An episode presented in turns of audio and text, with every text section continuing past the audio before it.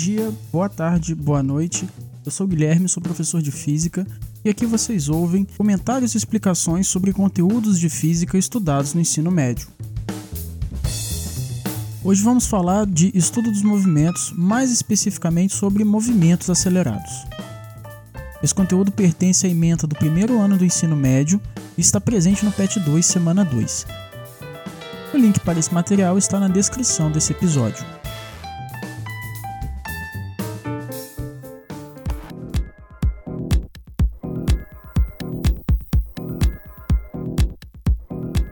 Estamos dentro de um carro parado em um sinal fechado e após o sinal abrir o carro começa a se mover para frente, sentimos o nosso corpo ser jogado para trás. Quando já estamos em movimento e há um outro sinal fechado adiante e os freios do carro são acionados, sentimos nosso corpo ser jogado para frente. Você pode pensar as mesmas situações quando está em um ônibus urbano também. Logo que o motorista arranca do ponto, você sente seu corpo jogado para trás. E quando ele para no próximo ponto, você sente seu corpo arremessado para frente. Esses são exemplos de situações que estamos sentindo os efeitos da aceleração. De maneira simples, sempre que há uma mudança de velocidade, há uma aceleração. Vamos pensar sobre dois exemplos. Primeiro exemplo, um carro de passeio andando pela Avenida Rio Branco sempre a 60 km por hora. Segundo exemplo, um avião que viaja do Rio para Salvador e sempre mantém a velocidade de 1000 km por hora. Em qual dos casos você acha que a aceleração está envolvida? Perguntando de outra maneira, em qual deles a aceleração é maior? Pense por alguns instantes.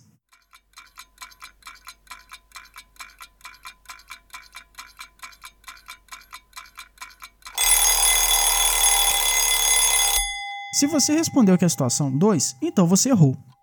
E se você respondeu que é a situação 1, então você errou também. Em nenhum dos dois casos há aceleração. Isso acontece porque nos dois exemplos a velocidade é sempre a mesma. Muitas pessoas associam aceleração com alta velocidade ou grande rapidez, mas isso não é verdade. Então, reforçando, só faz sentido falar em aceleração se sabemos que a velocidade muda. Aceleração é definida como a taxa de variação da velocidade. Falando de maneira simples, para calcular a aceleração de um corpo, deve-se primeiro determinar a variação da velocidade, ou seja, o quanto a velocidade mudou, e dividir esse valor pelo tempo que foi gasto para isso. Vejamos um exemplo simples. Em revistas e sites especializados de carros, é comum informar em quanto tempo o carro vai de 0 a 100 km por hora.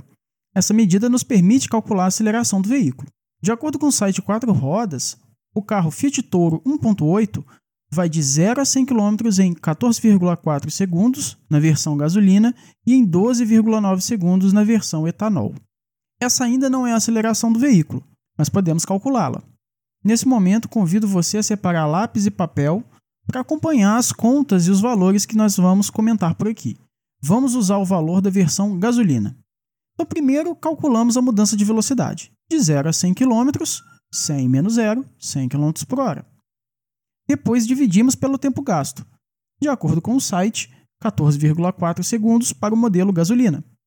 Assim, a sua aceleração média tem valor de 6,94 km por hora por segundo. Vamos conversar um pouco sobre esse resultado. Primeiramente, o que significa 6,94 km por hora por segundo?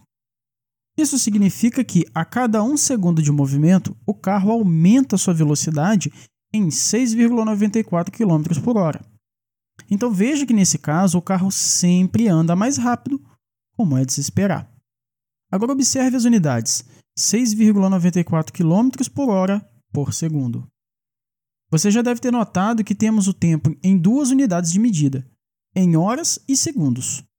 Já vimos também que, para efeito de cálculo, isso não é interessante. Então a gente deve reescrever o valor da aceleração em unidades do sistema internacional, ou seja, com as distâncias em metros e com o tempo em segundo.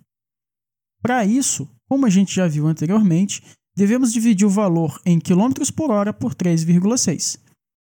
No nosso caso, convertemos 100 km por hora para metros por segundo e dividindo 100 km por hora por 3,6, vamos encontrar o valor 27,78 metros por segundo. Dividindo esse resultado pelo tempo, 14,4 segundos, encontramos a aceleração em 1,92 metros por segundo por segundo.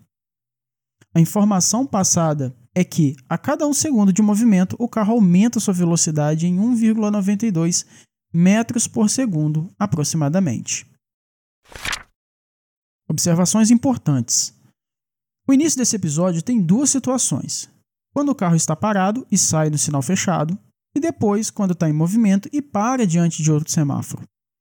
Veja que no primeiro exemplo a velocidade sempre aumenta e no segundo exemplo a velocidade sempre diminui. O exemplo que acabamos de resolver para o Fiat Toro é um caso que a velocidade sempre aumenta.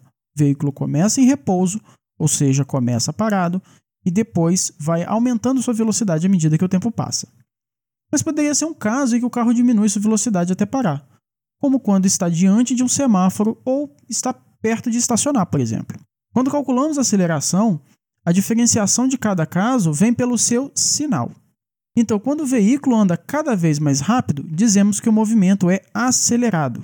Quando o veículo anda cada vez mais devagar, até eventualmente parar, dizemos que o movimento é desacelerado ou retardado. Em termos de sinal, se o móvel possui velocidade positiva, ou seja, se ele estiver andando entre aspas para frente e a aceleração também for positiva, então terá movimento acelerado. E se a aceleração for negativa, então terá movimento retardado.